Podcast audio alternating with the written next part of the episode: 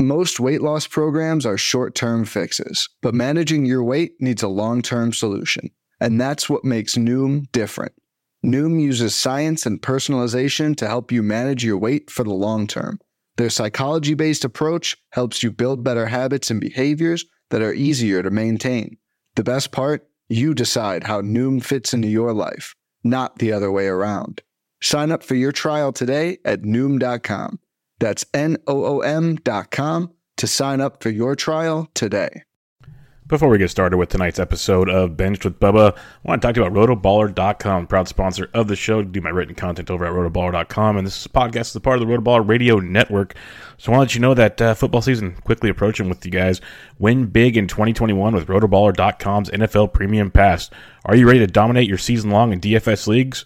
Rotoballer's NFL Premium Pass and Draft Kit includes rankings, projections, and cheat sheets for all formats. Get exclusive draft articles, DFS tools, lineup optimizers, and premium Slack chats. Join in on the winning and take 50% off any premium pass. Use promo code BUBBA, B-U-B-B-A, for another 10% discount. Just visit rotoballer.com backslash radio, sign up today, and start rotoballing like a boss.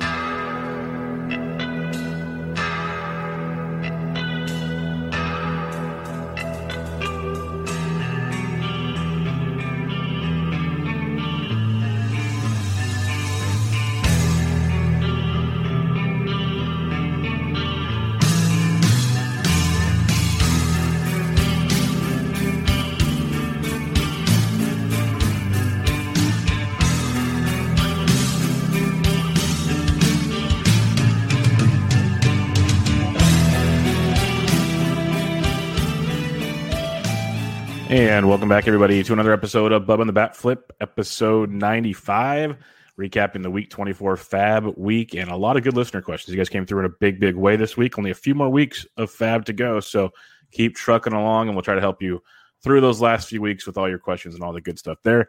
You can find myself on Twitter at BDentric and my co-host, as always, on Twitter at Batflip Crazy. Toby, how we doing, man? Bubba, we're doing great. I've got the Blue Jays cap on uh, today. I mean, it had been at least two or three months since Vlad Jr. hit a home run.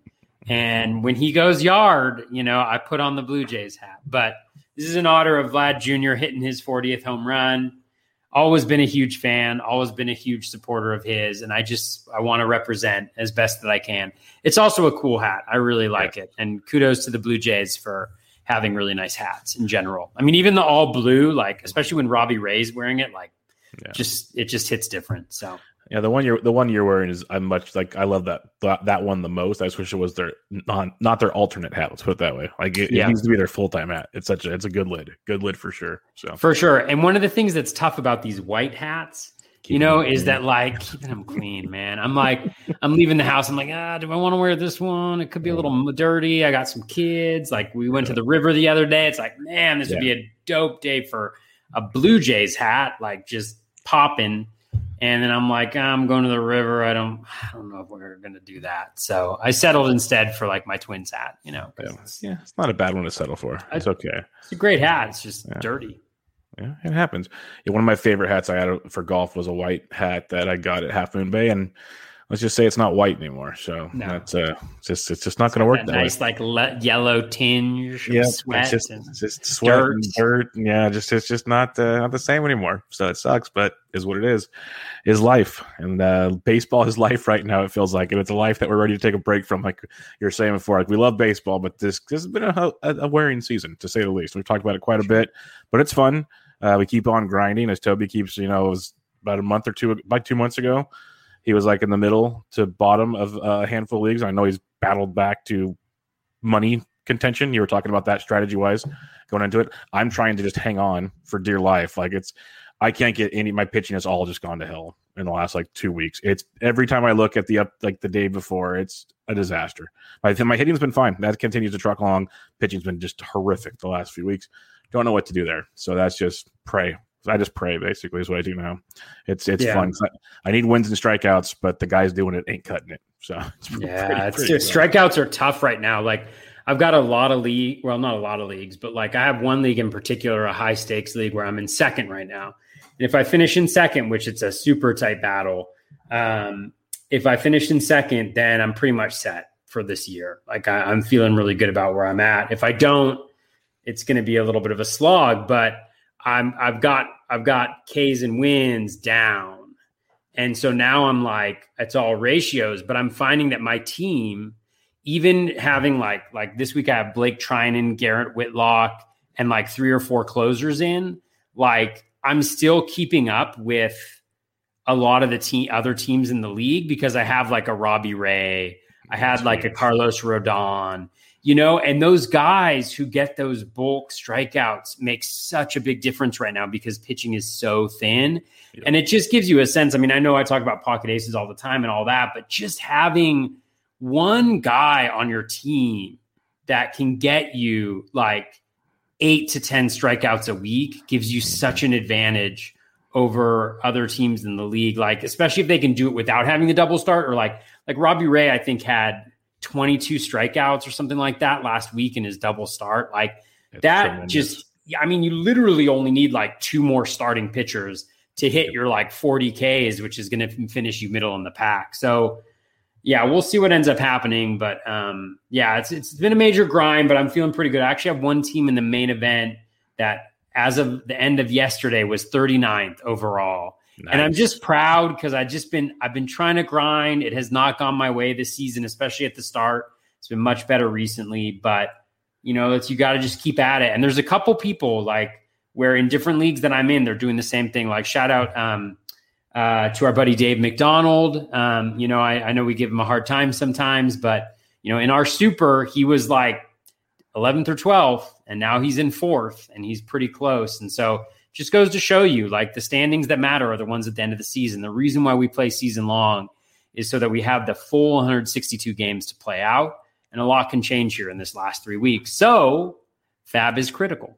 FAAB is very critical. And that's how we still review it, even at this point, because a lot of the names we mentioned is strictly streaming wise or just to fill a hole. Like they're not the flashiest of names. That's why we kind of joke about it, but there's reasons behind it. That's why we discuss it because if they're still available in say your 12 team leagues, they might be worth the shot somewhere here or there, or maybe someone's still sitting there in 15s, or gives you an idea going into the following week, something to look at while we get going at it. So let's get cracking. Money is is is short, but some guys still have some. A top added player, Leody Taveras, added in 260 leagues for as high as 107.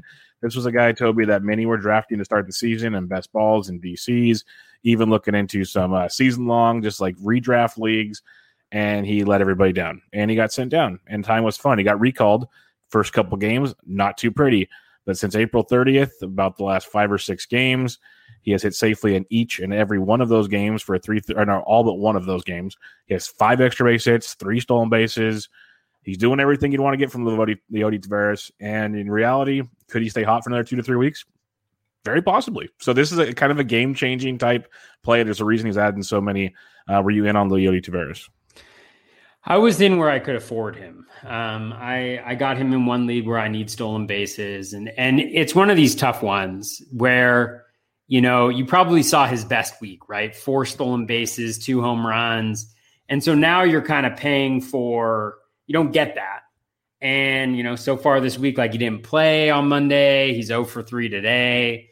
You know, the batting average can be bad, but he's hitting towards the top of that lineup. He's playing virtually every single day he's going to steal. I mean, we saw it at the end of last season. I think he hit like five home runs and stole like 12 bases or something like that, you know, um, towards the down the stretch last year. And so you're hoping for something similar um, here with the Rangers. They have no reason not to play him and give him another shot. So I, I really like this move. Unfortunately, you know, the, the, the cost was prohibitive uh, this week. Um, I do want to give a shout out to folks who picked him up two weeks ago because I've been a fan of Leody. I have him on a bunch of DCs so I was able to enjoy a little bit of, of last week in, in some context after a painful first half of the season. Um, but that that's kind of the smart play, right? When he's not on a lot of guys' radar, when there is that uncertainty, is he going to play every day? You know, where is he going to hit? All of those things factor into the FAAB cost. Now he's hitting leadoff and he's done what he's done. You're shelling out 107 bucks for him, or in my league, I think it was like 26 or something like that that I that I that I did. And so, you know, that's that's how you try to take that edge in FAAB is by getting him earlier where there is that uncertainty, but you pay a lower cost for it. Yeah, no, definitely. If you if you could take the we talk about that many times. If you can grab the guy a week or two early, even it's pitchers, hitters, it's a very valuable thing. Um, it will be interesting because I remember, or it was yesterday's Tuesday, so Monday, he wasn't in the lineup, and I'm like, oh great, here we go. Everyone grabbed him, not starting. He let off on Tuesday, so it might be kind of a still up and down situation, but I think he'll get most of the playing time, is what I would imagine going there. You know, DJ Peters keeps hitting low. Um, Solak's hitting well. Like there's there's a lot going on in Texas right now from a fantasy view, standpoint. It's pretty entertaining. But um, Taveras is that guy that if he can run hot for another couple weeks, roll with it. If he starts stumbling, drop him right away and get someone else. There's nothing wrong with that either. But uh, the potential's there. We've seen it. So uh, give it a shot and see what happens. Andrew Kittredge adding 176 leagues as high as 151. I'd love to know who had that much money sitting around now, but that's pretty impressive stuff. The Rays doing Rays things is the best way I can put this. Mixing and matching and doing all the fun stuff in the back of that bullpen. And Kittredge, over the last week or so, had picked up uh, four saves. He's really been the guy getting the job done there. I know Nick Anderson's still rumored to come back, but he keeps getting setbacks in, in rehab. Kittredge is getting the job done. I, I, you're you're a guy in need of saves, Toby. Were you in on Kittredge? Yeah, I got him in a few places. I think more in OCs than in main events. Um, in 15 teamers, he was picked up last week in quite a few leagues, so he wasn't readily available. But I did get him in a few spots. He's been pretty much strictly the closer for the last couple weeks, and so you got to hope that that continues. Obviously, the Rays can move away from it at any point in time, but what I love about him is even if he isn't in a closer role, you at least feel pretty comfortable with the ratios. The K's should be at least decent. He's been a great pitcher all season long, so you can at least move it, move forward with confidence in that. And then the saves are a little bit of an added bonus there as well. Yeah, he's a typical Rays pitcher. He's like the Peter Fairbanks of 2021 that just comes in and slides in and gets the job done. It gets like two out, two inning saves, so he's getting you extra ratio help and uh, strikeout help. It's a very very Rays thing that's going on there. It really annoys me because he had like back to back saves like two months ago or whatever. So I picked him up. Then he went back to like a start, like a, a opener role. And I'm like, what in the world? So I dropped him, of course. And now here, here goes Kittredge.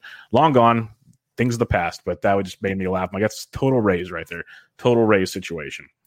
All right. Next guy off the docket here, Joe Ryan picked up in 171 leagues as high as $80. Mr. Uh, he got traded in the Nelson Cruz deal from Tampa Bay to Minnesota was a star in the Olympics for Team USA.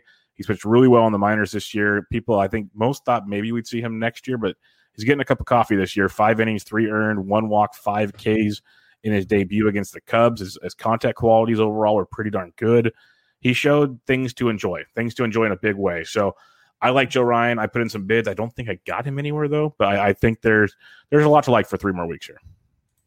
Yeah, for sure. I, I, love Joe Ryan as well. I didn't really get him anywhere. Unfortunately, the bids people were on him. I was really hoping that because he didn't have like the best start to start off with, that that he might fly a little bit under the radar. But I mean, he's great. And uh, shout shout out to uh, Nick Sackett, who is is a terrific uh, player. Um, he and Brian Slack always dominate um, main events and, and the leagues that they play.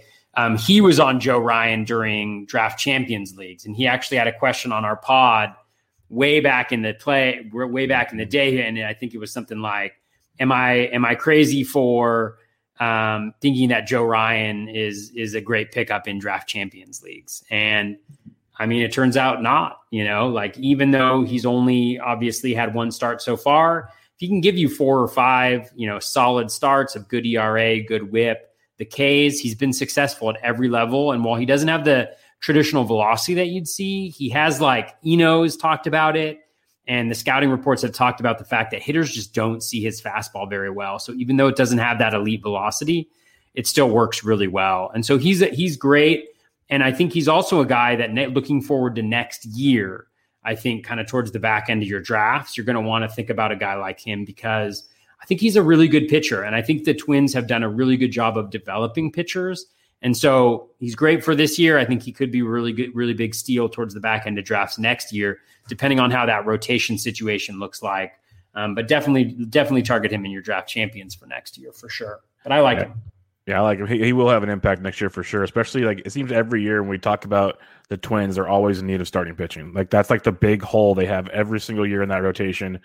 It'd be a shame if he didn't start the year out with them, but if not, he'll have an impact for a stretch of next year. I'd be pretty confident in that, barring some weird injury. So with you on that, I'm kind of bummed because I was really hyped on Edward Cabrera, and he is not like there's no strikeouts right now. Even Oh, today, man, what a brutal, what a brutal start. Jeez. But this is all three starts have had like no strikeouts. It's been really weird. Like I wouldn't mind a few runs here or there if you're getting the strikeouts. That's the whole reason why I went in. Yeah. I, needed, I needed strikeouts. Totally. It's like I'll take the ratio hit if you could give me the strikeouts, and there is zero. I'm just like, oh. and he had two starts this week. So I'm like, okay, well, I got to run it out. I got to do it. Now it's just like, you better strike Yeah. out like 12 next time.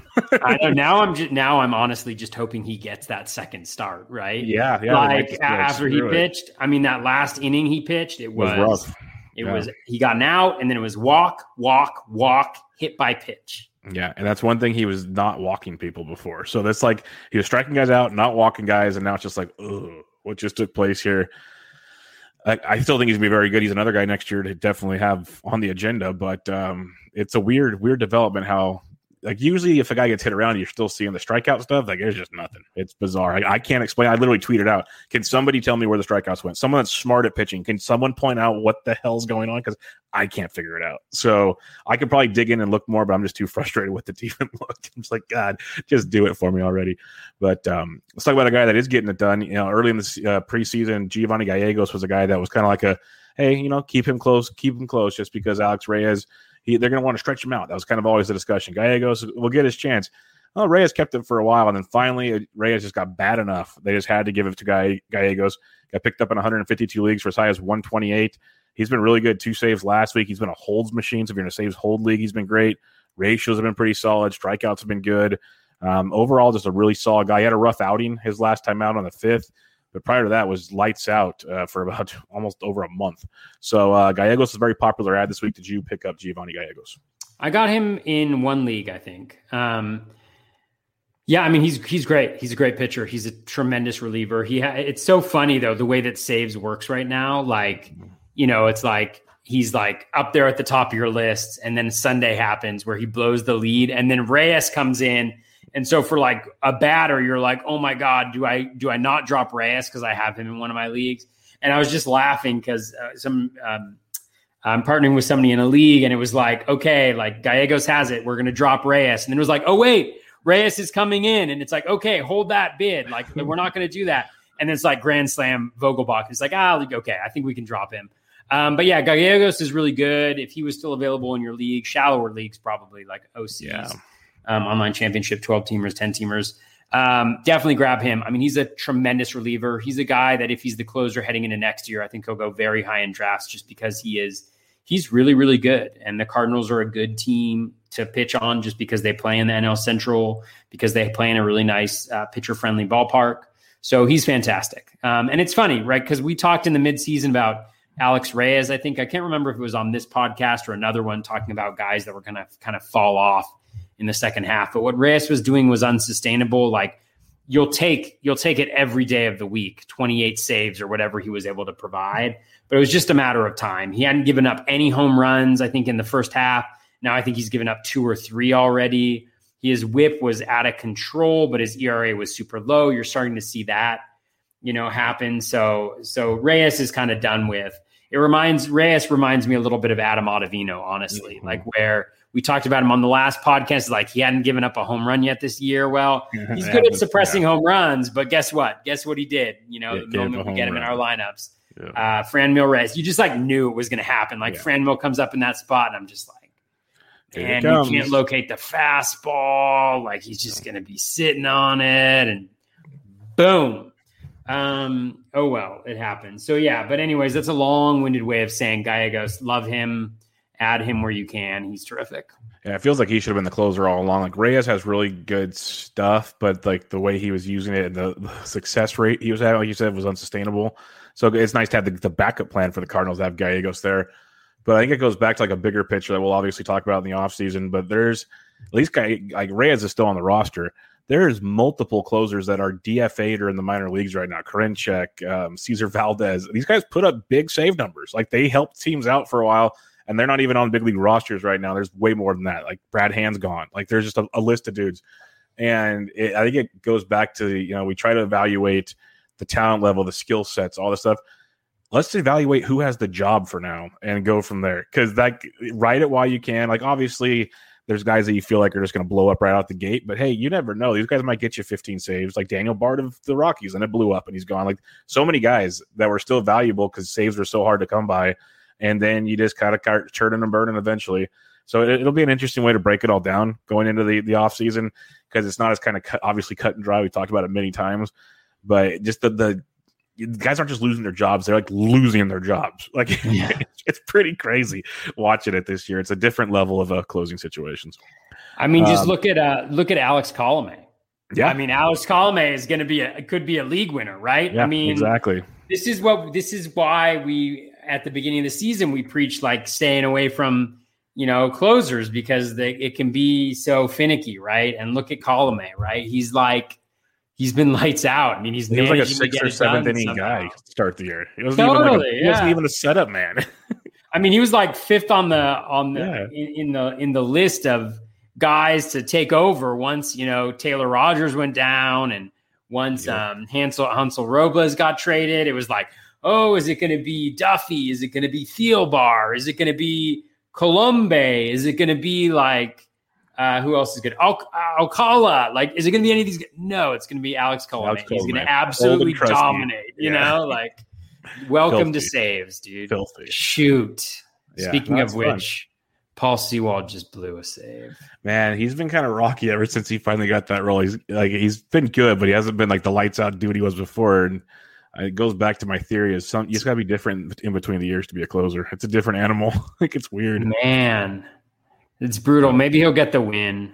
I'll take it. I need those, so go for it. Go get some strikeouts and wins. Win. Wins are great. Oh, yeah, go, go get God. it. Uh, next up on the uh, the player movement chart here, fifth most added player, Lane Thomas added in 141 leagues, as high as fifty six dollars. He's leading off for the the Nats every day, especially with uh, Robles going to AAA. He's he ride he's riding an eight game hitting streak heading into Tuesday with three home runs over that stretch. He's uh, striking out 19% of the time or a little less than that. So he's been quite productive for the Nationals. Like there's still some things that uh, give me some some pause, but uh, for this time of year, for what's going on, I have zero problem with a guy like Lane Thomas. It, for me, it was 15 team league onlys. I wasn't really desperate in 12s, but I saw him added a bunch of 12s, and I could see it if he really needed it. Yeah, I mean, this the profile has really come along nicely. I mean, I think we talked about him maybe two weeks ago, something like that, and uh, BABIP was high, and you know he wasn't doing that well. But you know the batting average is down. You know he's hitting 242 so far this year. You mentioned like more recently the skills have been better, but when you just look across the profile, uh, the O swing is 24 and a half percent, which is really strong. Uh, the uh, in zone and overall contact rate is better than league average. You know, the hard hit rate is is fine, especially for a guy who's just kind of leading off and hitting some home runs, stealing some bases, you know, getting you some runs. Um, you know, the max EV is around 109, so nothing to write home about, but he makes pretty consistent contact with it. Six barrels, 6.9% barrel rate. So nothing out of this world, but playing every single day, hitting at the top of that lineup, which is still a decent top of the lineup. I mean, for all the negative things we say about Alcides Escobar, like the guy's hitting for batting average, he's got a ton of runs because he's at the top of that lineup. You know, just ride it while it's hot. And it's a similar thing with Thomas. So I added him in a couple places. I think all 12 teamers, maybe one 15 teamer. Um, but yeah, yeah, I think he's a he's a very solid ad. He's the type of guy like kind of down the stretch here, end of the season can really be can really be helpful for you. Yeah, and he started hitting with power over the last week too, a couple home runs. So it can be quite interesting. Interesting to say the least. If Soto's still there, he's helpful to at least get him pitches thrown his direction. So and you mentioned Escobar, like and Josh Bell's actually kind of starting to hit. So the Nats aren't a pushover like you'd expect them to be. They're still not great, but they're not a pushover, which will help Thomas out quite a bit. Uh, yeah, next, I mean yeah. Josh Bell, just because like I mean, he hasn't had a great year at all. Like it, he just seems like he hasn't done that much. But, but particularly given the year, yeah. I mean, he's not mm-hmm. playing every day, but you just look at it. I mean, he's, he's got 24 home runs. Yeah, he's playing every day pretty much now. He's got 24 home runs, 76 RBIs, 62 runs. He's hitting 252 when the league batting average is whatever, 240 mm-hmm. something. Like he's really contributing across the board. And I think really having a very underrated season. He's not, he hasn't been prolific, but he's been steady, he's been solid, and also a guy that makes a lot of intuitive sense to have in or out of your lineup in any given week because previously he was essentially sitting against uh, against lefties for Ryan Zimmerman. So if he had a short week or a weekend, you could kind of sit him. And, and so that, that's the type of guy who can be really valuable. So just a shout out to him um, because I don't know, I'm on a microphone. It, it's always weird with him though because he's a switch hitter. So I, I, always got frustrated when Zimmerman would start over him. I'm like, play Josh Bell. He can hit lefties. Like, stop this garbage. Some managers is like overdo it sometimes. It just it kills me. But I guess if you have Zimmerman, that's what he's there for. You got to play him type thing. It's it's annoying, but now he's playing every day. He's outfield eligible. There's like a list of guys I've been kind of like waiting to talk about in the offseason that they weren't the most consistent. They weren't the most flashy, but it's one of those like the old saying: if you just played them and you got the back of the baseball card by the end of the year, they were productive for you. Like it was never mm-hmm. comfortable. Some weeks you're just like, God, he's hitting so bad. But if I just trust this, and like obviously you're trying to play the good weeks and not play the bad. That's part of the game. But with all the injuries this year, sometimes you're just stuck playing certain guys. Because that's the only thing you have. So guys like Josh Bell are very valuable. Like you said, like it's just they're not flashy, but 252 with 25 home runs is pretty darn good. pretty darn good, all things considered. And imagine if the Nats were actually good still. Like that could have been a whole like imagine Trea Turner doesn't get COVID and get traded. Like all these things could be quite, quite interesting. All right, Frank Schwindel, my boy. Like he is my boy now because I added him everywhere where I lost Rhys Hoskins. Everywhere. So I got the big six home run week. This was my guy. I was kind of I was putting like minimal bids out for a couple weeks because I didn't really need them just yet, but then I, I had to go for the gusto. So I already had him going into this week. He got picked up in 122 leagues, as high as 209 since August 3rd. Basically, once he started playing every day, Toby, he has hit safely in all but four games. He's hitting second pretty much every day. He has 19 extra base hits, 10 home runs. Um, he's hitting 377. Like a 404 BABIP isn't sustainable, but the dude's done it for over a month now. Like he's even if he takes a step back, like 377, he the way he's hitting 310 it's like 300 like the dude is crushing it. And he's going to play every day. And the cubs are sneaky fantasy viable right now with Happ oh, Vega, schwindel. Wisdom's not bad. Like contreras is still there. It's a fun lineup. Wrigley field gets live at times. Like these are guys you should be having. I have ortega and schwindel in so many places. I lost out on Happ pretty much everywhere i think. But can we talk I, about how I Ian Happ can we talk another week about how he sucks? No, we're not going to go there. I mean, honestly, he went deep again today on Tuesday. He went deep again today. He went deep yesterday. Yeah, you need a Cubs I mean, I already went off on him last week, and you want to know something? I ha- I harbor no grudges against like Ian Happ, the actual human, the actual player. Like, it's great that he's playing really well, but just from a fantasy perspective, like what an absolute like dagger to the heart it is to have Ian Happ on your team for so long and to drop him. And literally the week afterwards, he just goes absolutely crazy. Ian um, Happ wasn't on the major league roster at one point this season. like it's crazy, but that's what uh, bad teams give he, players a chance to play, and then you never know what happens. dude, Eric Lauer is actually doing the same thing. He's like oh, crushing I, my soul. I dropped dude. him and he dominated this week. And, oh, so uh, dude, I I dropped uh, him weeks ago because the skills yeah. weren't great, and he had a really tough lineup coming up and he was injured and and now he's just been feasting uh, real recently. quick real quick like, i'll let you get back to, to this one but you talk about tough matchups coming up. Nick pollack tweeted it out today. So so chris Paddack's coming back. He has the his next five starts he's got the dodgers three times and the dot and the or the giants three times and the dodgers twice.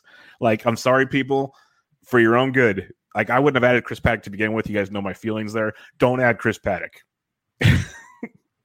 Dude, um, same with Shane McClanahan. Shane McClanahan. Yeah, rough go. The East is going to be tough. You're going to play got, the East. He's got at Boston, yep. at Toronto, Toronto at Houston. Yeah, that's a rough go. And it's like, dude, like this goes Man. back to like our preseason stuff. This is the time of year we want central pitching for the most part. Like you want central pitching. Here it is, folks. A lot of pirates, a lot of yeah. pirates, a lot of Cubs for all we central. All, all we Where's do. your Wade Miley's at? Where go get your Wade Miley's? Dude, Wade Miley today. Mychal Givens yep. though. Whoop, yep, there you go. There you go. Back to Frank Schwindel. What do you got? Schwindel. Oh, I mean, I think it's a great profile. I mean, he's he's the type of guy. These are the types of guy that down the stretch just dominate. Like he's 29, so he's like older dude, but he makes a decent amount of contact. He's super aggressive. So in OBP leagues, he's not that great unless his BABIP stays at 365 but like he's over aggressive. But but what that really means is if you have a good contact profile and you're aggressive, it just means that your K rate is super low because you're swinging at mm-hmm. everything. So like even if you like miss twice in an at bat, like you still probably have another strike to swing at because you're not taking anything. He's got a 365 BABIP, which obviously is not going to continue, but like he's doing everything fine. And his max exit velo is 112.5, so really solid there. He's got 11 barrels, 9.6% barrel rate, better than league average. He's gotten lucky.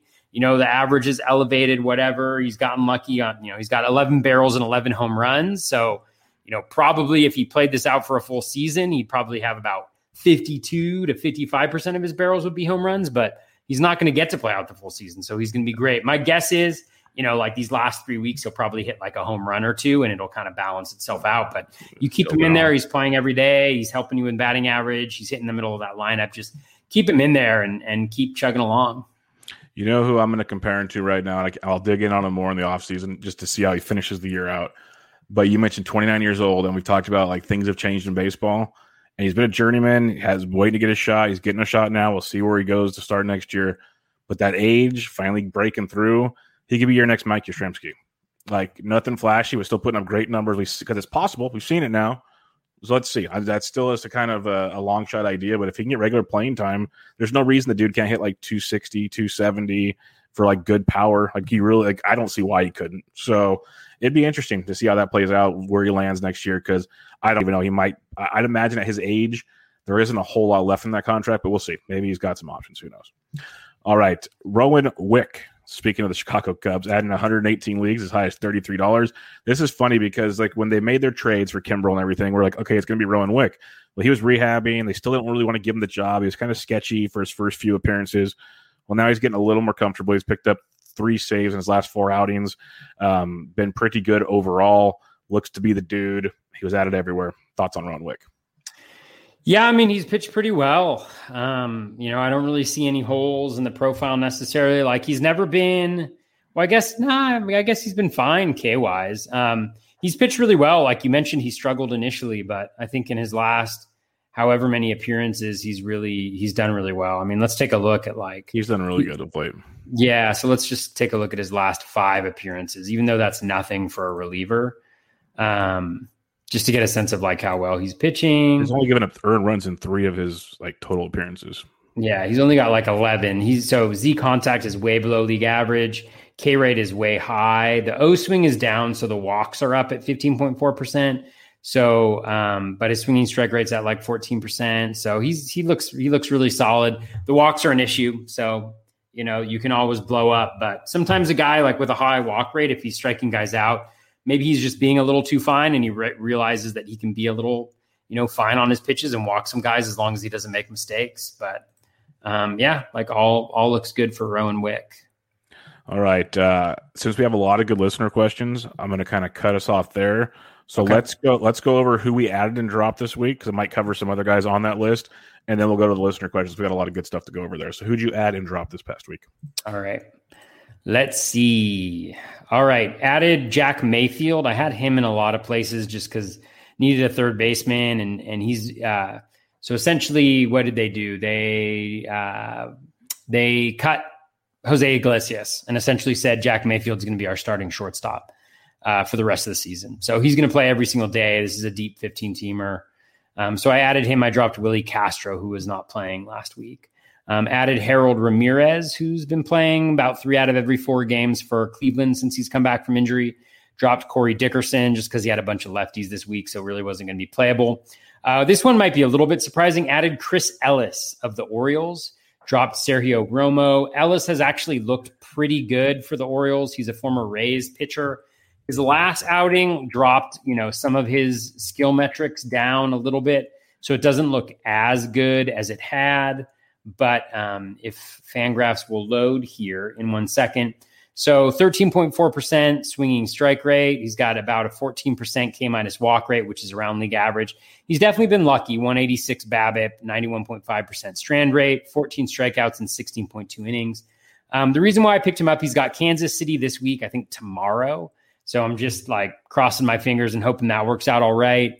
Uh, I think he's got a tough matchup next week, but after that, I want to say he's got two really nice matchups. Let me just check out here, just for anybody who's going to be looking.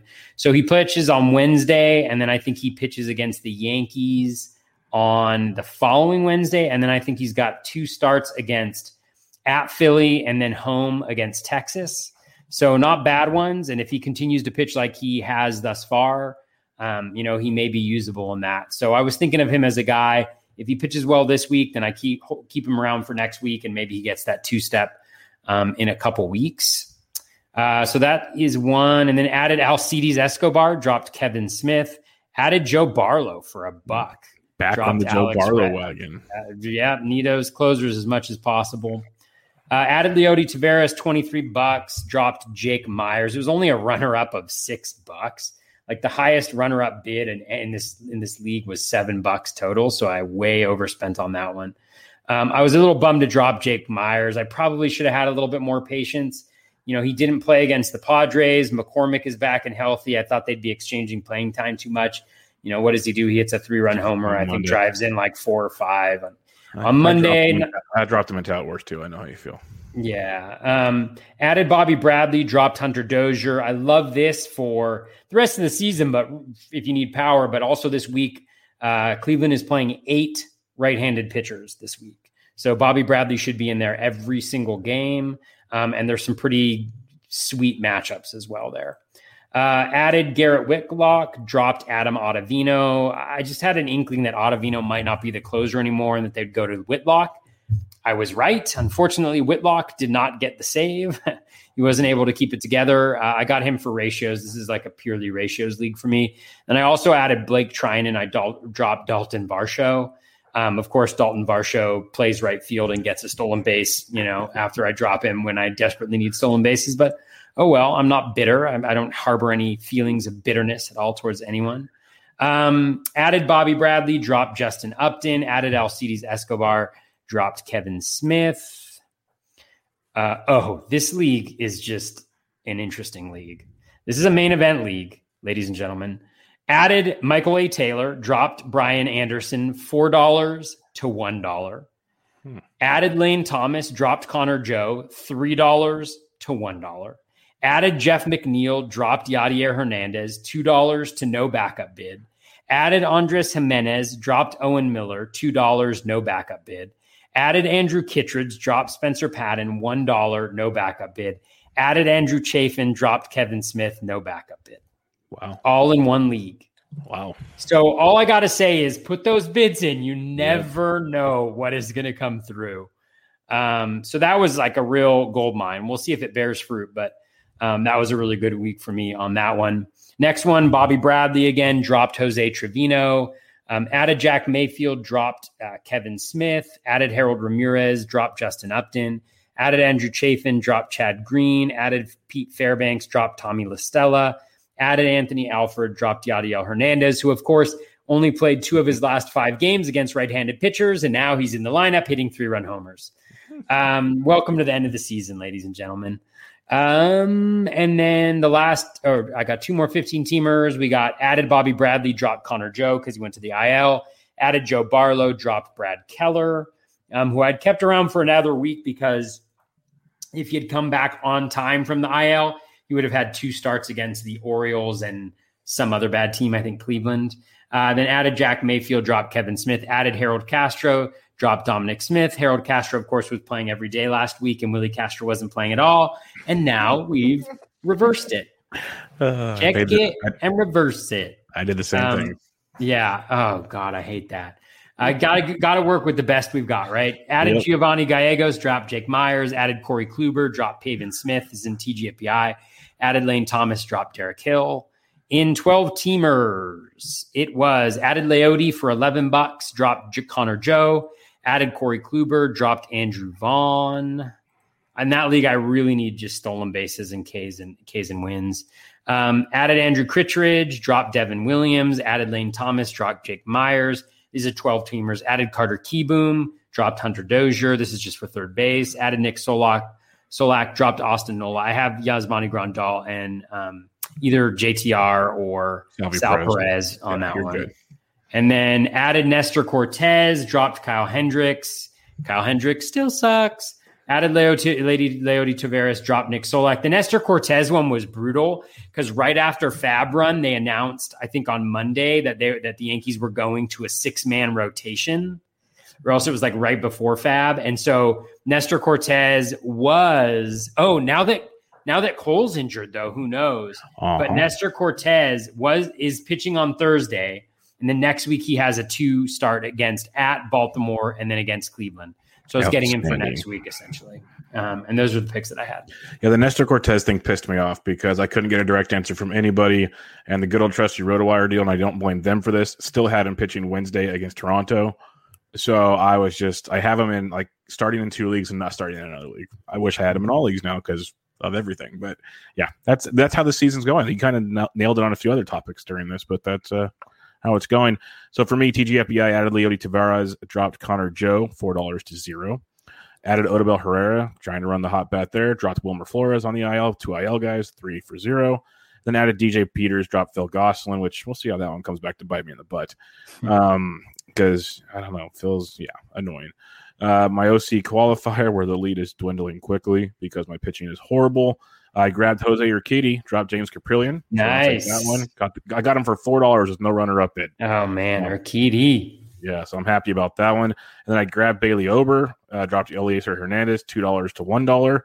Um, I wanted Ober's two starts, then they started piggybacking, but he still went four strongs. They go two four inning outings, it'll work out in the end for me. So I'll take it. But piggybacking yeah, with, piggybacking that, with that was with, brutal news, you know. Yeah, and of course, like I try to do the family thing. I set my FAAB in the morning. I go do stuff for the family all day, and I come back to after their FAAB period. Uh, it's real, man. It's real. Yeah.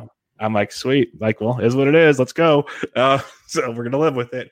But um, yeah, it uh, like the other options in Minnesota to possibly piggyback with, they did not need to pick Bailey Ober. I'm like, what are you doing? He's been just fine, but I digress. Thing, I started him too in my leagues. I had him in a couple places and I knew ahead of time. And I was like, you want to know something? He's probably going to give me eight innings of solid yep. pitching with maybe eight to 10 Ks. And at this He's point so in the season, even knowing you're, you're not going to get any Ks, Yep. Or, or, you're not going to get any wins. I mean, what are the chances I'm going to get a win? Yeah, I'm not getting wins anywhere else anyways. Yeah. so give me strikeouts and ratios. Let's go. His first outing was four decent innings. Like, do it again. I'll take it. Um, and one of my satellites, I got Leody Taveras, dropped Connor Joe, got Jorge Mateo, dropped Seth Brown. And Then I grabbed Garrett Whitlock with you as well, dropped James Kaprielian. I'm a big Kaprielian fan, but he's broken right now. So, um, and Whitlock, I liked him for multiple reasons, multiple innings, chances at wins, chances to future saves, totally. ratios, strikeouts. Like, I, I, was a fan of just grabbing that to stuff like to stuff on my rotations to see how we go. Yeah, my, on, yeah. on Whitlock, like uh, when I was looking at him, just to emphasize your point on the K's, like honestly, like okay, this is Garrett Whitlock's last appearances, the number of Ks. Two, two, one, two, two, mm-hmm. four, one, three, three, three. Like that's that's a dude who's only pitching like he throws five, one point one to two. Yeah, like last week. Last week he would have given you four and two thirds innings. Um, you know, he did. He has given up three earned runs, which kind of sucks. But five Ks. You yeah, know, that's better than like a win too, like last week. Yeah, that's better than ninety percent of the guys are going to pick up off the off the wire. I mean, yep. he's going to give you more Ks than Edward Cabrera is going to give you yep. in two starts. Yeah. You, you, had to mention that, didn't you? No, I'm just Sorry. kidding. But no, it's fine. It's it just stings because everything pointed to greatness from Cabrera and just is nowhere to be found. But um, yeah, so I like Whitlock quite a bit. If you guys need help with that and he's available, I'd really really consider it. And then my last satellite, I got Nick Solak for nine dollars. Uh, drop Rafael Ortega grabbed Nestor Cortes there, and I grabbed Bailey Ober in that league as well. Another James Kaprielian drop. I dropped Madison Bumgarner. I finally, uh, I enjoyed what I got from him. Moved on. That's one that I didn't feel too super comfortable with, but he's got a tough schedule ahead. He's got a lot of Padres, Giants, and Dodgers on his docket. So it was good. It was a good run while we had it. Uh, Bumgarner. It's a good run. All right, let's talk about some listener questions. Like I said, you guys came through in a big, big way. Keep doing it this way. This makes the show honestly a lot better. If you bring the questions, it's it's it's a really good deal. So we're starting with my buddy Dave Petros Yellow, and I understand the question this time. So uh, he says Sunday the Mick posted his rest of season uh, rankings, and he did a top twelve for next year. I believe this is Mick Chiella from uh, Fantrax, really good dude. If it is who it is, I think that's who it is. Um, Jose Ramirez just missed the cut at number thirteen, and a few of us discussed that with him. I love I love Joe Ram again next year in the eight to twelve range. He had Trout 11th. No way I draft him next year. Hate to say it, but I see a Griffey like 30s for Trout. Hope I'm wrong, but he's racking up the injuries in his five month calf injury, which I like the longest calf injury in the last six years. Doesn't make me feel good about this. So basically, what he's asking would you have J Ram in your top 12? And what are you doing? Where would you take Trout next year? Those are the oh, two man. questions. Well, and I think this goes for a lot of the questions we got because we got a lot of 2022 questions. It's so hard to know right now. Like I got to do, I got to like, I got to go deep um, and check it out. But just looking at the player rater, for instance, Jose Ramirez right now is uh, he's sixth. Yeah, he's on on the uh, on the player rater, and that's that's total um, for the full season. Um, let's let's make sure we're looking at 15 team leagues here. Um, I mean, I'm just gonna I'm just gonna verify, but like, I mean, the thing about JRAM is, yeah, so he's the he's the sixth best hitter. Um, he's fantastic. It's really hard to quibble with anything. I mean, the batting average, I don't think is the batting average isn't great, right? Um, this year, but, like I want to say, but we like know it can be better. Like you're probably getting you're probably getting his floor right now, like batting yeah. average wise. So like that's a good thing. You're getting steals, you're getting power. Like, yeah, so I, I have no problem with it. I mean, what you really want to get in in that first round is you want to get five power speed combos, man. And he's in 260, so it's not even that bad. He's 32 20 with a, pretty much four weeks left in the season. So he'll probably finish with something like 37 home runs and like 24 steals. stolen bases, which yeah. is an insanely good season. For and and I will I, I, will add that he is likely. I think he will probably be traded this offseason uh, by Cleveland just sweeter. because yeah. he's got what like one year left on his deal or something like that. Cleveland's going to want to get something, and um, so he could be on a really good contending team next year, and he's fantastic. So yeah, I have no problem with that. Yeah, I have I have J Ram as a as a first round pick. So yes, that'd be my top twelve. Also, like uh, I know fifteenth years is different, but I think you and I were on J Ram around like seven ish this last year. Like we had him pretty high because of the five category upside that he brings to the table. Pretty much after like those big shortstops and a couple of pitchers, I think J Ram was pretty close to being in the conversation topics, at least back into the first round at the latest. So yeah, I'd say top twelve is pretty safe there. I wouldn't have Trout t- first round. I know I know the talent's there. I get it. I have to get steals if I'm taking a, a hitter in the starts. I, I, my that was my stance last year. It'll be my stance next year could it backfire? Like he could be the next Miguel Cabrera that just crushes four categories for you, or JD Martinez a couple years ago, just doesn't steal bags. That's awesome. If you can draft accordingly, that's fine. I just I like to build my teams the way I do, and um, so Trout probably will not be on my teams, barring something crazy happening. What about you? Yeah, I mean, I don't really have a ton of interest in Trout. I mean, it could be interesting if he drops like a significant amount. You know, going to the second round, we'll talk. Like, we'll we can make a discussion point of that. Like, if I get J Ram in the first and I'm kind of punting pitchers, and I can get like Trout in like the middle of the second, we have a conversation. For sure. And one thing to remember too is like, I mean, he's been out for a very long time um, this year, but he's never really been out for that long in previous seasons. So let's say you you you you buy him, you get him in the second round right? And he makes he makes he plays in 75% of the Angels games next year. I mean, that combined with whatever you add on the waiver wire to support it is still going to be probably, you know, a really good player. So uh, I, I, don't mind it. I mean, the problem, yeah, is the speed, like you mentioned. Like you got to figure out how to make make that up. And like the calf injury stinks. There's no joking about that. But I guess the bright side of it is, is they didn't rush him back and had him re-agitate it, and so it's a soft tissue thing. So he has all off season to kind of get it right and be ready for it. So on paper, he should show up like ready to rock and roll, which is another I guess plus in the scenario. So a lot of things can be happening. Like Toby said, there's some other 2022 questions we're going to leave for a later pods. Like I'm going to save them and we will talk about them in the future, but there's some of them we're just not going to get to on a, on this show because a will give you a half-assed, probably bad answer and b it's going to be the wrong answer probably just because we don't know. So we're going to save some of those for you as well. All right. Yancey Eaton, some of you might have heard of him. Good guy.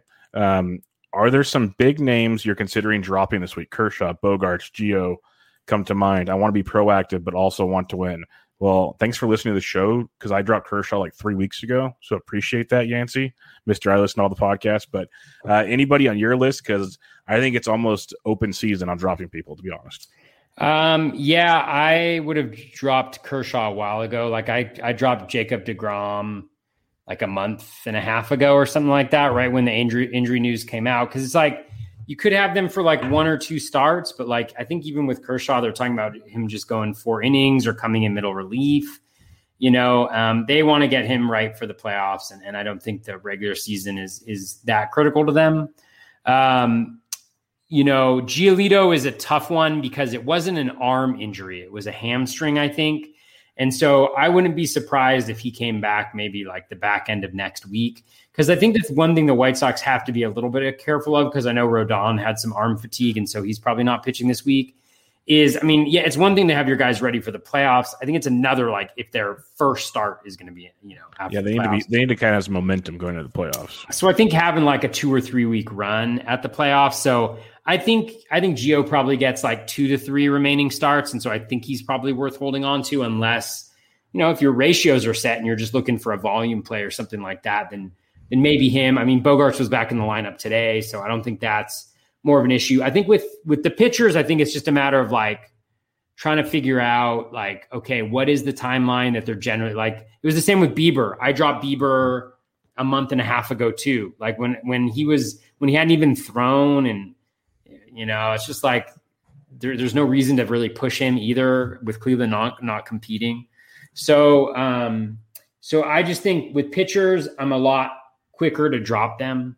Um, but it also depends on what the injury is and what their recuperation looks like. So with Giolito, where it's not his arm, like theoretically he can, and I haven't looked this up, so I'm, I'm probably wrong on it, but like he could just he could still be playing, you know, throwing a lot, right? As compared to somebody who has a shoulder injury you know, who doesn't throw at all and then needs to like start back up like Pablo Lopez and start back up at 25 pitches and then 35 pitches and then 45, then 65, you know, and kind of mapping that out and figuring it out. So I do think I'm pretty quick to move on because we only have three more pat FAAB periods, but a lot of it just depends on the individual situation that the guy has and what the latest news is. But I mean, the thing is, like, sometimes you're going to make mistakes and you're going to move on from guys before you should have. And Maybe you get another chance of them in FAAB. Maybe you don't. But those are kind of some of those close calls that you got to figure out. And also, the guy might not pitch well. Like it's perfectly, Gio's perfectly capable of coming back and giving up six earned runs and a third of an inning against the Red Sox because he's tipping pitches. So. Yeah, the fun thing with like a Gio, it's he comes back, probably throws three more starts, but they're probably five inning starts. But it's to get his arm loose, but not like go too deep with them those five innings are still probably better than a lot of guys on the waiver wires five innings. So that's what makes it interesting with him. Um, some of the so the ones that I've been baffling with, and I might end up finally pulling the trigger this weekend, depending on what more news comes out. Guys like Willy Adames, he might be gone pretty soon because he's been battling that hamstring injury for a while. They have no need to overdo it with him. Like make him perfectly healthy, play him every other day. And at that point, is he really like the way he's hitting every other day? Adames is still pretty good, but that's that's kind of a tough one. So he he's a guy that's that's on my mind for a potential cut this weekend. Uh, one to keep an eye on Gerrit Cole. That's with a hamstring injury on t- uh, Tuesday night. If we find out like Wednesday or Thursday he goes on the IL, that's a full week, maybe part of the next week. What do you get? Two more Cole starts where that's interesting. That's one where you could literally yeah. you could feas- you could feasibly see a drop Cole, but that's tough. That's tough because those that Cole injury is brutal. Because soft tissue injuries are the ones that are scary because they don't heal. There's no like ram like you'd rather like they say you'd rather break a bone because at least it's a you got a plan to heal. These soft tissues they all heal differently for everybody. You can reaggravate them really quickly too if you rush them back. So it's a really really touchy thing with uh, guys like Cole is going to be one to definitely definitely monitor going forward. Uh, and there, there's there's a few of them throughout the rest of the league, but Right now, I don't have anybody outside of Adames that's clear on my mind. Um, Gio's a good one. I still think we get, like you said, about three starts with him. Lynn's about the same scenario. His is a shoulder thing, though, so keep that in mind. Um, but he was playing catch yesterday in the outfield with Rodon pregame, long toss just to get loose to hopefully come back, I think, next week. So he's another one to keep an eye on. But it's like one of those any slip up in the progress, then they probably become a cut. Like just keep an eye on it. If all of a sudden Thursday or Friday, well, there's been a setback. Now he won't pitch till maybe the end of the next week. Well, he's probably maybe getting cut. Then is what's coming down to. So uh, keep an eye on that. It's going to be fun because you need live bodies right now. the bench guys do not help you at all. All right. Uh, question here from Richard Sands. This is a 2022 one we can answer. Question came up in a league chat. Where does Sale go next year? And same for Verlander. Um, where do you have those two? Um, I don't know about Verlander. Uh, yeah, Sale question mark still. Sales probably like a second or third rounder would be my guess next year. He's, um, he's elite still. He's elite. He's still really good.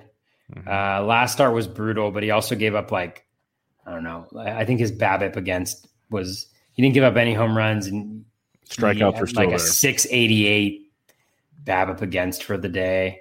Um, I think Sale's probably second, third rounder. Just like if he if he's not injured at all, right? He's like top of the first round. But um, you know, given he's in the AL East, given the injury history, I think second or third round is probably where he goes. Verlander's, I think, going to be a lot further back. I mean, I think um, I'm trying to think of what a good example would be of like a post Tommy John guy who should be fully healthy who comes back is, but I would guess like probably top 100. Oh, if um, he's fully healthy, he's going to be in the he's going to be high up there. You think so? Yeah, because if he's fully healthy, then you're going. to They have no reason to slow play Verlander. Like if he's fully healthy, he'll get you at least 120, 130 innings at least. I'd say 150, and that out of Verlander is outstanding. They have no reason to slow play him. Yeah. All right. We'll see what look, happens. Look what, they're, look what they're doing with McCullers this year. He's getting a pretty decent workload. Let me see where he's at right now. Lance McCullers Jr. And he was one people were worried about. He had a little hiccup, but he's got 138 innings pitched right now. He's going to get well over 150. There's no reason Verlander won't go over 150 if he's healthy to start the season. And if that's the case, third round, late second, like I don't know. It's a risky pick, no doubt about it. 100%. Dave McDonald will tell you no right now, but um, that's still like an elite profile if if it is Verlander a healthy Verlander. So yeah. I think that's an interesting one if he's healthy. It is going to be really interesting. There's man, it's going to be fascinating next year. It's going to be absolutely fascinating to see where people go. But Chris Sale, I think, literally because we're seeing him pitch well, pitch healthy. If he continues this progress, he's back to the Chris Sale like early second in a in a in like a, 15 teamer. I, I, think he could he might be one of those guys that sneaks in if certain guys drop late first, but I think he's more of an early second type guy. I, I think he'll go way up there. That's that's one to keep an eye on for sure. All right, um, we're not going to do the mock draft. We'll save that one for later, Liam. Sorry. Uh, the guilds asks, how do you catch Phil Dussault? Uh, I replied with a gift that said it's impossible. Yeah, it is impossible. Um, well, I think I know that Phil's like very close to le- losing his lead. I think um, there's a couple guys. I think Emmett Ruland has a really good team that's in second overall that may be catching up with him. So it's going to be, you know, none of this is ever easy, and teams go up, teams go down, and and when all is said and done, we'll see where it is. But shout out to um, Andrew, um, the guilds on um, on Twitter. He's ha- yeah, he's having a fantastic season. He's beating me in a in an OC. I know he's in first place there. And yeah, he's, um, he's gonna have one of those that I guess not gonna get the Phil Dussault rep, but he's gonna cash so many places and just have a yeah. monster season. like it's and it's not it's it's not like a one season wonder either. He's no he's no no no routinely very very good in all of his leagues. So mm-hmm. definite shout out to him. Our buddy Ben Ted at Breaking Ben underscore T says, going into this past Sunday, I was out of FAAB in two of his three leagues. How do you guys manage keep track of your money? Do you track it in a spreadsheet or just have an idea of something? I know I probably have a caveman method, but how do you go about it? Um, so I mean, your FAAB is right there in the top right corner. And I think one of the challenges of FAAB is what I do at the end of every week is I count the highest bids. So if I hit every single one of my bids, what will I what will I have left? And I think that's absolutely critical because I mean, I don't want to be mean, Ben, but you can't have zero FAAB for yeah, an extended about that a lot. Time. Really, you can, about that a lot, especially at the end of this season when pitching is going to be moving. You've got to be able to at least make moves to fill roster spots, and so you always need to be cognizant of having money left over and never having your FAAB bids, the top level of them, accumulate to higher than yeah than your total Um, and so it's rough, but that's the way you got to go. And sometimes you know that that top bid is not competitive, but you got to do that because the worst thing to possibly happen is even if you get every player that you want with three weeks left, is you're left with zero FAAB because then you can't make any moves.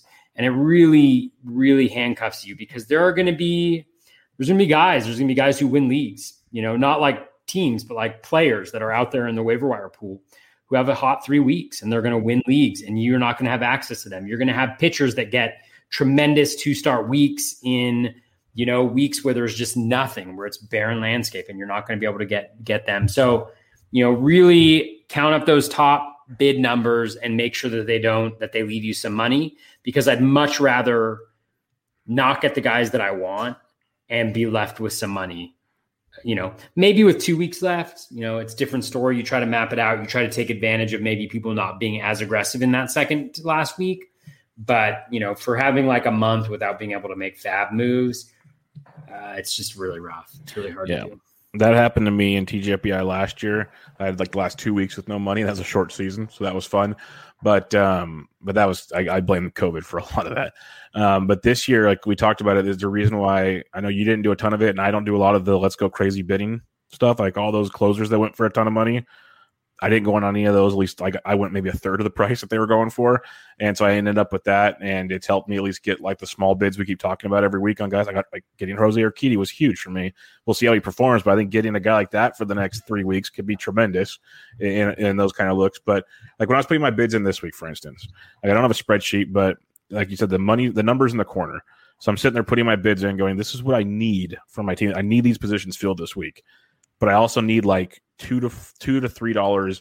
on average for the next three weeks if I can. So I want like anywhere from like let's say let's just say five to ten bucks left over if I can.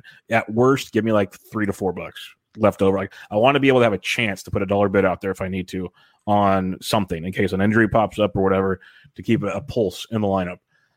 Other than that, we're bidding. So it's it's kind of what you're saying. Make sure your numbers match up so you're not draining your account. But my goal in my head was make sure you have at least enough for a couple dollars per week going forward.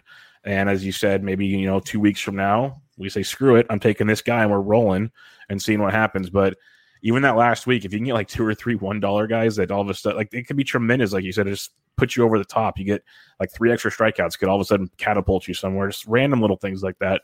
So I've done it. I've been there with you, Ben. I understand it. It sucks. It really sucks. And I, that was the league that I was second. T- no, this this was two years ago. Now I think about. It. I was second TGFBI and all of a sudden I started falling to fifth, but then all of a sudden my team got hot again. Like I wasn't making any moves. I still finished in third. I was just outside of second, but it wasn't a comforting feeling knowing you're basically handcuffed on Sunday.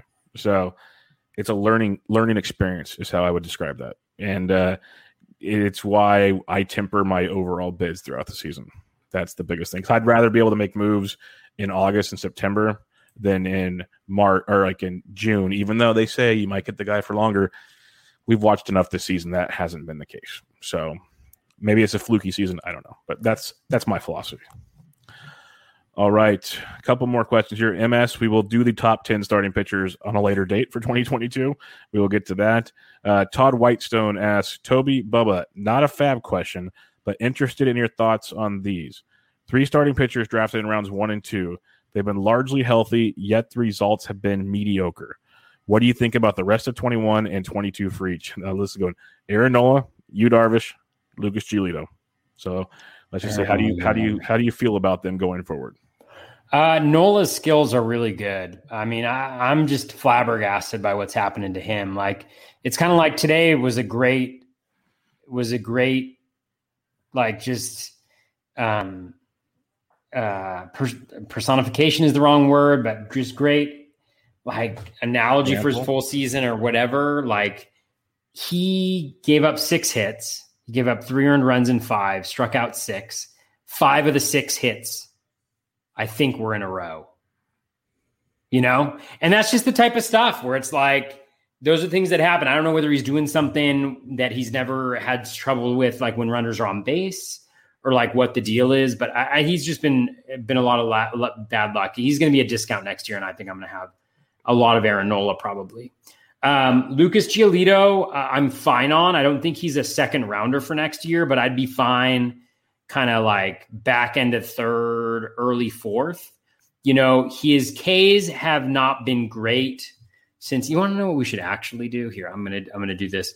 I'm gonna look at just his rolling average graphs. I'm gonna see how many games he's pitched since the substances because we know he was a guy that was impacted yeah. by the substances, and that's not a critique of him as like as a pitcher or as a human being, but just like he was definitely impacted by it. So one, two, three, four, five, six, seven, eight. He's had eight starts since the sticky stuff was uh, banned. And let's take a look at some of the key metrics that we like to look at. So, eight game rolling average, O swing, Z contact, swinging strike, K, and walk percentage. So, over his last eight games, he has 79.4% Z contact. That's elite. His O swing is 31%. It's fine. It's right around league average. His K percent is close to 26%. His swinging strike rate is 15.6%, elite. His walk rate is 7.7%. So he's still got about an 18 plus percent K minus walk.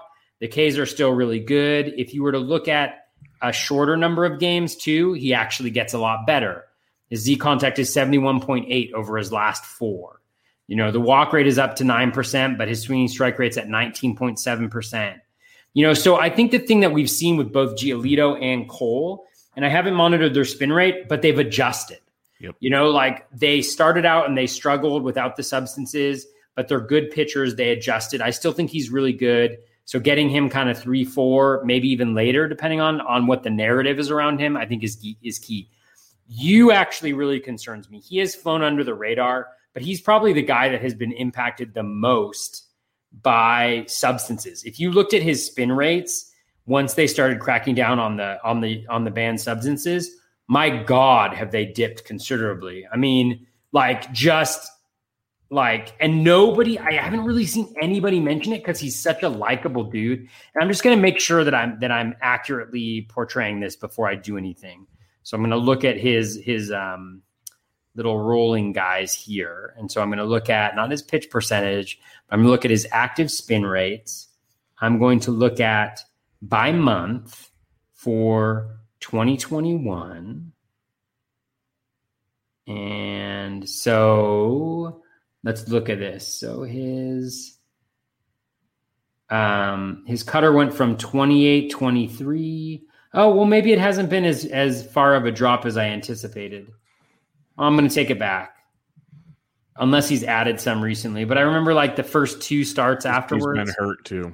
They were really bad. So maybe it's the hurt. Maybe it's the hurt. I'm sorry. I should do my research before I accuse people of using the the substances. But like the thing is, his skills have dipped um, a little bit. Um, let's take a look. And I should also just check out the, the velo. We'll take a look at his velo right now.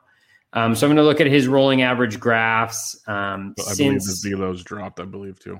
The velo's dropped as well. So maybe it's just an injury. Apologies, Yu. Uh, one, two, three, four, five, six. So he's had six starts. We all know how those have gone um, since uh, since the bad substances went into place. And then let's. And this is actually something that I recommend people do, like looking at next year just see how over those however many starts it was they looked at. Um, all right, so his Z contact is up at 84%. Um, his strikeout rate is still 30.5%. His uh, O swing is is way down. It's around 30%. His swinging strike is down at 12%. His walk rate is still really low. Let's take a look at that velo. Um, so his fastball velocity, yeah, is way down. Mm-hmm. Um, so he was at like 95 2, 95 1 pre injury. He's now at 94. So he's down a mile per hour. So really that that demonstrates why there's the loss in the spin rate. So I apologize for that. I shouldn't have been uh, throwing that around. Um, so essentially, like what that tells me is there are injury issues here. We know there are injury issues you know, but still, like as a 35 year old pitcher with injury issues and an injury history, you know, it's, I'm a little leery. The one thing I'll say about Yu is those skills are still really good. Um, what I'll tell you has happened is we look at the luck metric, so home run per fly ball. We'll also look at BABIP, and then we'll also look at strand rate because those are kind of more luck metrics. So his BABIP is near a three-year high at 324 over those six starts. His home run per fly ball is at 29%, which is the which is tied about for the highest level he's had over three years. But again, the velo is down, the spin's down a little bit. Um, and then the swinging strike rate is obviously down. The strand rate is at 49.2%. So it's way down. So he's been super, super, super unlucky. The skills have also gone down a little bit, but theoretically, he should still be good down the stretch. But it's just so hard to tell like how much is the injury, how much is the decreased velo impacting his ability to make mistakes, right? His command inside the zone all of those key pieces. The control is still there. He's not walking guys, but he's clearly just getting absolutely destroyed um, when the ball, when people are making contact. So, long way of saying, I don't know. Use more of a question mark for me rest of season and and going forward. But we saw with Max Scherzer this year, right? I, I was off of him this year because of the batted ball quality in the shortened season, and he's made a fool of me. So who knows? Yeah, it'll be interesting to see how Yu pitches against the Angels on Wednesday because it's not a great offense. So he's it's he's, his first two starts back from the IL were not great. So we'll have to see how um how this one pans out. But it could be a nice spot. I'm all in on Gio again next year. I've loved what he's done since he uh, got comfortable again from the sticky stuff. As like I said, I listened to him a lot on the Chris Rose rotation, and he kind of talked about how he started working through things. He didn't flat out say sticky mm. stuff, but yeah. he discussed uh, some things he was doing to go back to his old ways, basically. And you can kind of mm-hmm. see the development as things have gone on there. So that's been a great sign to see. Nola's interesting because, yeah, the metrics all show he should be a lot better, but uh, he hasn't been. It's been very, very, very weird. It's like, is he one of the ones that the unicorns that the metrics just don't matter? I don't think so, but um, it's very, very interesting. He could come at a, a huge discount, as you're saying. I will say this much about Yu, Darvish. I'll take Verlander over Yu in next year's draft right now. Ooh, wow, Bubba laying it laying it down. Assuming Verlander's healthy, like we said in the previous question, if he's healthy and ready to go week one, I'll take him over Yu, Darvish, right now. So I'm i am going to put plant that flag on Verlander. I don't know how much I'll get him because I still don't want to draft injury guys early, but it's one of those. If he pans out, he's still a freaking monster. So that could be very, very, very strong. Like he could have the Scherzer type season. That's the thing. Like I, really wouldn't be shocked. Then again, he's old, and Tommy John's not a good thing to come back from. David Mendelson says, if Wander Franco becomes a second or third round pick next year, will you be willing to draft him that high on any of your teams? I tweeted out the other day that Wander Franco is going to um, go very, very high in ADP next year. The discussion I had was kind of Bo Bichette levels middle second round is where I see him going in drafts. And if you want a very talented player, like uh, people were down on Bichette, and he's been quite productive and pretty much worth his draft price, I think Wander's worth every penny. The power is going to continue to develop with Wander Franco. The speed's the question mark because we've seen it, but not in the bigs. I think that comes as well. But his on base skills is undeniable, and that's something you just can't teach a young kid.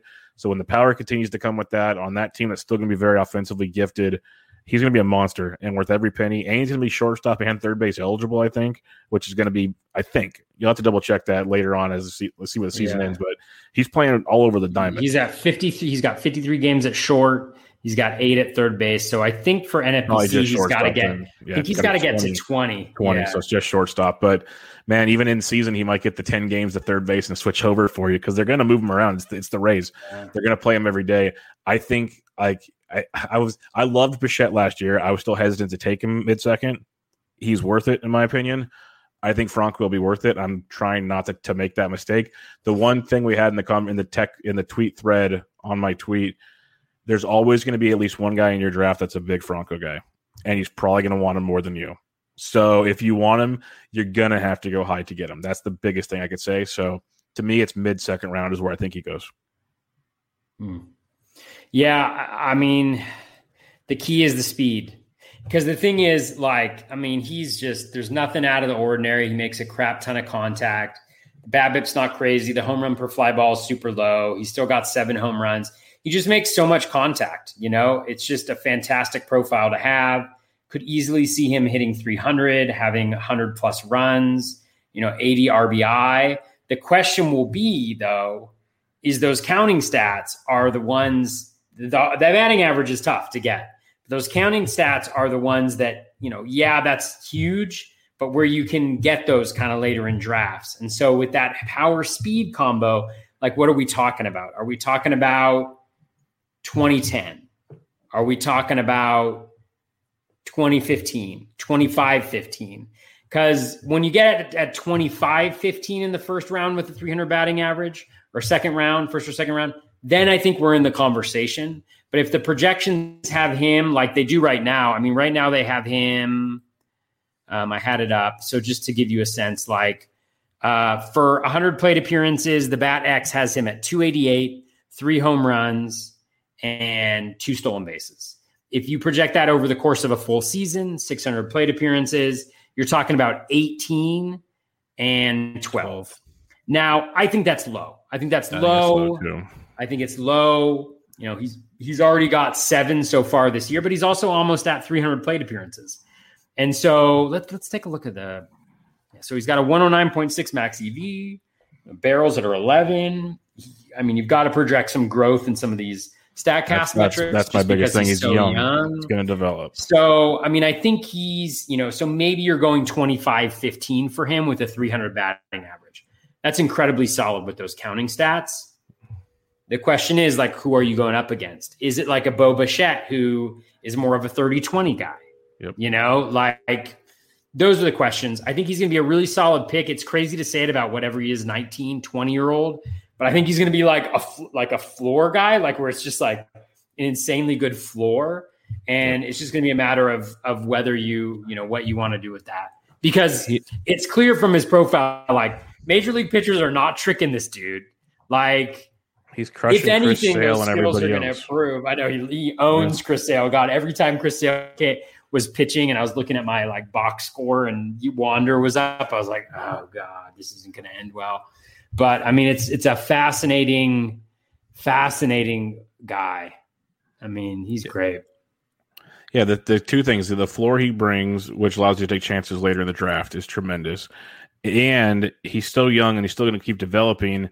He could be that game changer where, you know, projections say 25 15, but no one would be shocked if he goes 35 20 because people didn't think Bichette would be 30 20 this year. And there's Bichette who's young and developing. These guys keep taking leaps and he's got the talent. Like there's a reason he was the well renowned number one prospect all across baseball. He was the one guy everyone's like, okay, draft him in pre drafts, like go for it.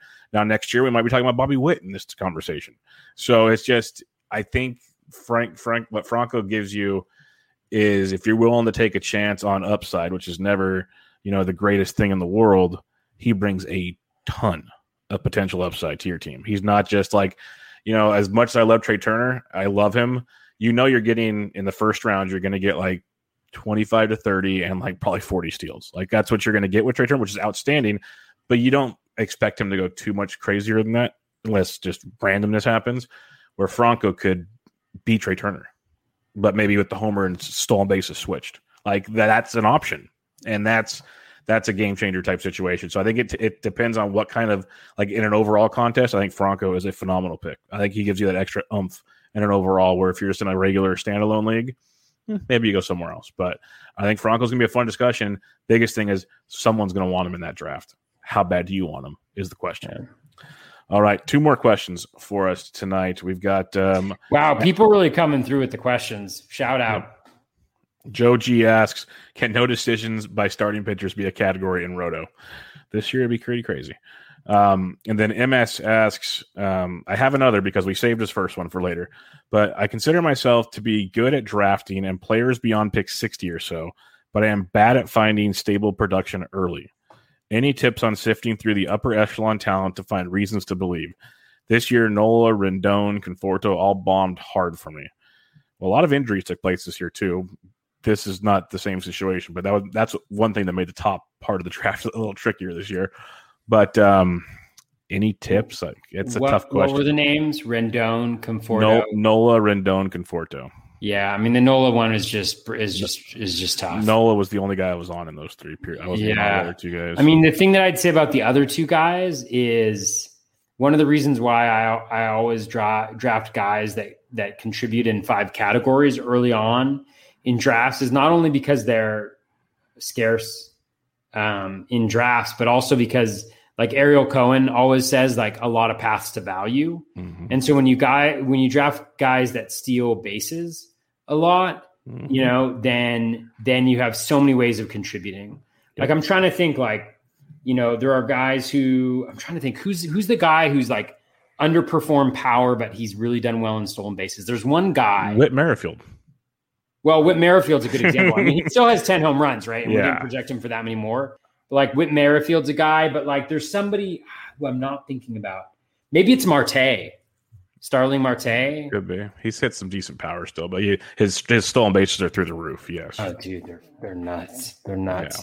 Yeah. Um, yeah. So Starling Marte only has 10 home runs, but he's got 42 stolen bases. So he didn't never necessarily contribute in home runs, but he was able to contribute in stolen bases. Whereas a guy, and again, I'm not comparing apples to, to apples here because you know Conforto went at pick round pick 75 or whatever it was, but like Marte, you know, you like him because it's like even though he was injured, you know, he still produced for you in a way like even though the categories weren't as balanced as you expected them to be, he's still just a massive contributor contributor in that way. I wish we had the ADP because we could kind of go through and it would be oh, really interesting. We will, we will after the season's over. Don't you worry about that. Yeah.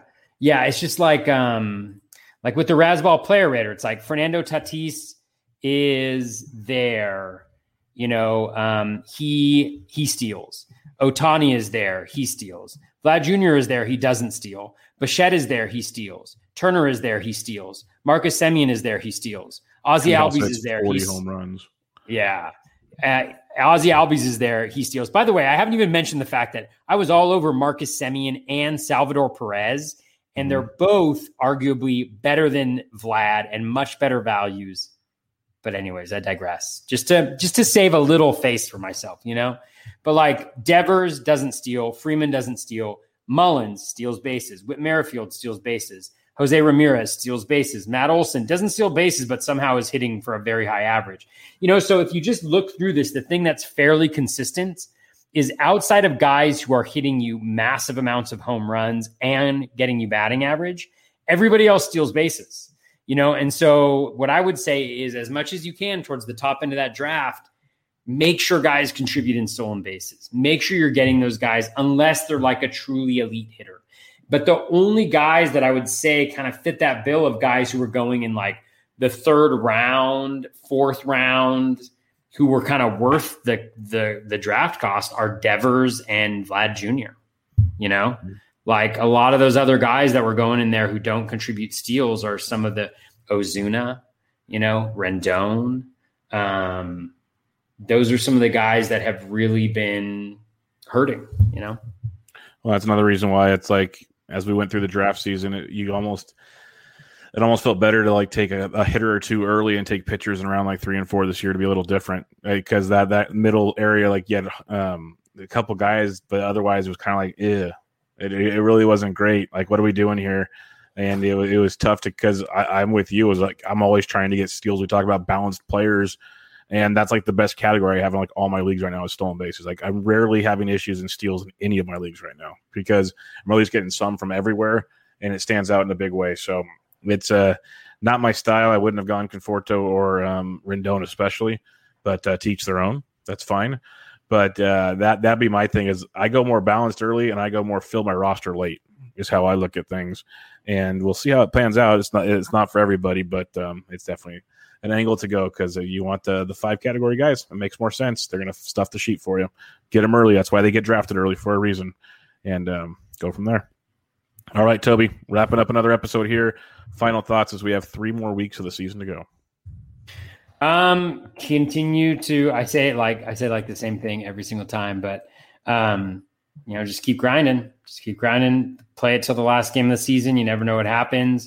If you're not in the money right now, if you're trying to cash, try to cash. If you're in the cash right now, try to get move up those standings. Just continue to grind plate appearances, continue to get innings. If you need Ks and wins, you know, if you don't, you know, throwing those ratios guys, those Whitlocks, those Treinens, those guys who are just have been absolutely incredible. I mean, look at Blake Treinen's game log.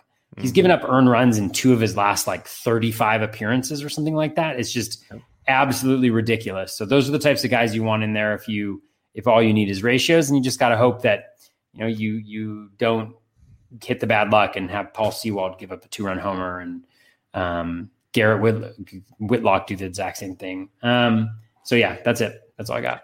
Yep, grind along. It's wild. Pitching sucks. So best way I can say it. It's, garbage this year, especially the last few weeks. It's been a, a, heck of a grind. So if you got the big dogs, enjoy it, like Robbie Rays of the world, and uh, and have some fun there. But it should be a fun three weeks, and uh, we'll see who comes out on top. I'm pulling for Phil. I don't. I the guys behind him are probably great, but I'd love to see Phil go. Oh, for sure. Like I, I'm, I'm every time I get the email every week who's leading that's like I keep saying the robots and shop on top. That's what I'm hoping for. But uh, we'll see how that goes. Hopefully, you guys are doing fancy football. You're ready for football this week, so enjoy because I'm, I'm I'm done with seeing draft recaps on Twitter. So we're good there. But um, check out Toby on Twitter at Batflip Crazy. I'm at BD Intric. We'll catch you guys next week with another episode of Bubba and the Batflip.